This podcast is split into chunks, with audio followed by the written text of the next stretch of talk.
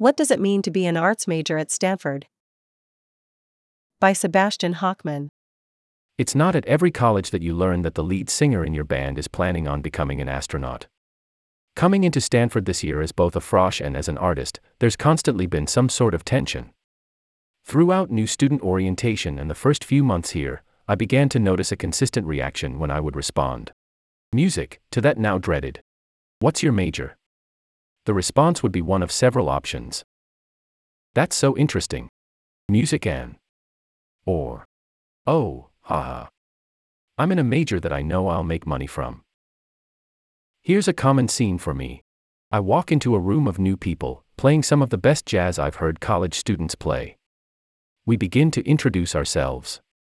One by one, the musicians go around, talking about what they're studying biomechanical engineering, aeronautics and astronautics, international security, and then we get to me. Music. Just music. It's intimidating, to say the least.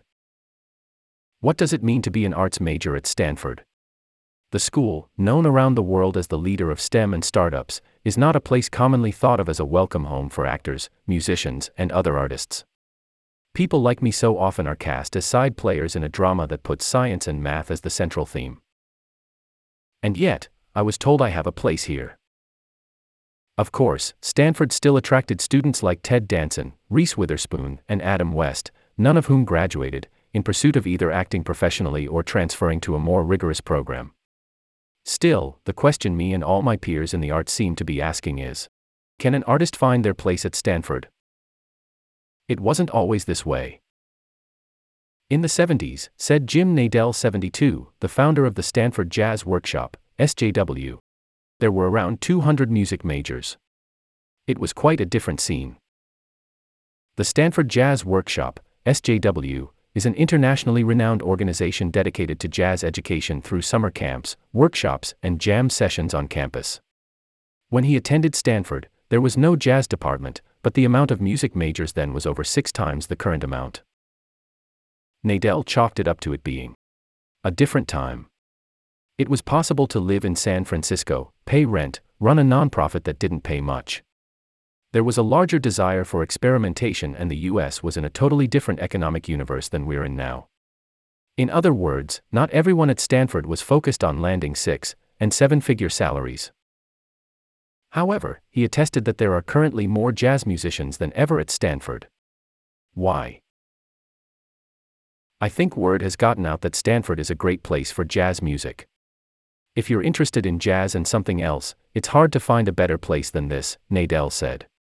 You can see this in action at the Coho's Monday Night Jazz Jam sessions. Truly incredible musicians playing next level jazz. Their majors physics, math, computer science, maybe a minor in music, sometimes even a double major. It seems like there's a distinct difference between these arts interested people and the more intensive cohort of artists, those who wish to pursue a career in the arts. Something giving all Stanford artists hope is the newly launched interdisciplinary arts minor, InterArts minor, as well as the honors in the arts program. It's true that there aren't a lot of art majors at Stanford, comparatively, said Jesse Piggott, PhD. 19, Associate Director of the Stanford Arts Institute, SAI, who develops the InterArts minor and honors in the arts program. It's a small but mighty group, but the students who are, in that group, are fiercely committed to the arts. I really find value in these programs. There's a lot that is great about the idea that non artists and artists alike can have an opportunity to combine forces and create great work in all sorts of fields. The minor allows the student to pave their own pathway through the world of interdisciplinary art through three years of study, while the Honors in the Arts is a year long capstone program with a focus on interdisciplinary artistic study. Art classes at Stanford are so over enrolled, said Jesse Piggott, PhD. 19. The Associate Director of SAI. Students want art to be a part of their life, there's just no question about that. It's true. There's an overwhelming demand for arts practice classes. I have friends who've declared an arts practice minor as early as their first quarter just to get into them. And that's the kicker, right? If you're interested in the arts and something else, it's hard to find a better place. I know that's why I'm here. But now, After having been here for two full quarters, I've realized it's difficult to imagine a world as an artist after Stanford. The Stanford instinct for the arts is often how can I apply my arts to an alternative career, instead of how can I make a career out of my own practice? What Stanford needs is a stronger focus on letting artists be artists. The same kind of career planning that exists in the STEM world needs to exist in the arts at Stanford. Piggott told me about the idea of the fuzzies and the techies at Stanford, a term that's the subject of numerous daily articles. A techie is someone who studies STEM, while the fuzzy studies humanities or arts. I ask you, dear reader, which term sounds more pejorative? Being an artist here should feel different. I spoke to a handful of students and artists in my own dorm who agreed that they would be more likely to pursue the arts if there were more solidified arts resources. Someone who is extremely passionate about creative writing should not need to major in CS or econ just because of a fear of going out into the world as an artist. Stanford students are often among the best in their field, not all careers may roll in the same amount of cash, but CS, engineering, and econ aren't the only career options. It's important to acknowledge this truth that with a degree from Stanford, whether in biochemical engineering or clownology, you're better off than those same degrees from other institutions. An arts degree from Stanford could likely take you further in life than any degree from other institutions. It's a privilege that's built into the university after all these years. But we shouldn't rest on our laurels. Stanford needs stronger support for artists to use their skills as artists. Often, there's an atmosphere of, as a creative writer, you should go into marketing and use those skills, or, as a theatrical improviser, you could use that in your job at a quant firm when things go south to improv up a solution. As artists, there should be more clear pathways for us. This could look like several things. There could be a program for visual artists to learn how to get their artwork into galleries.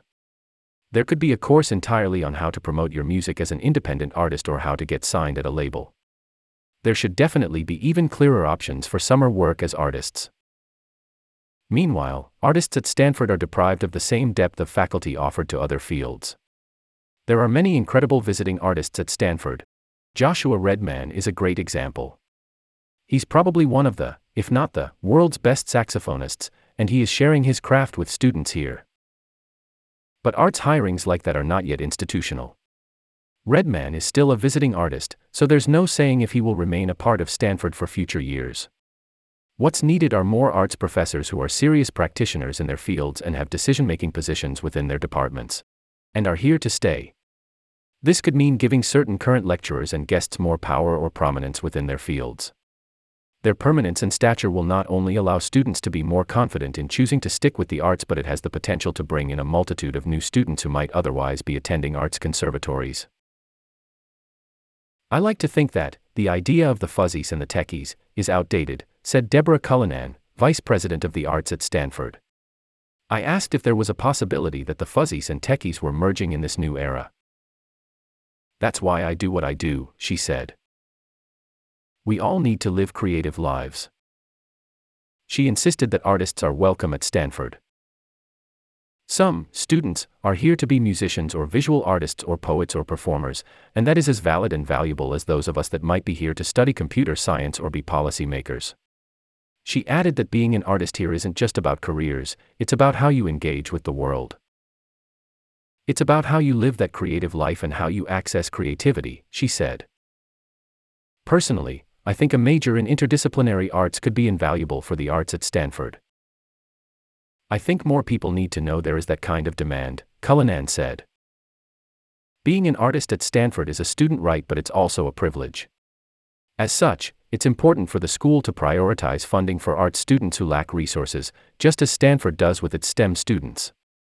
Otherwise, we run the risk of Stanford arts being only for the privileged few, said Eilon Holt, director of the Institute of Diversity in the Arts, IDA, who added that racial justice and equity need to be considered in any discussion around the arts curriculum here. For the arts to succeed at Stanford, the school needs to have a culture shift. Or perhaps a shift toward culture.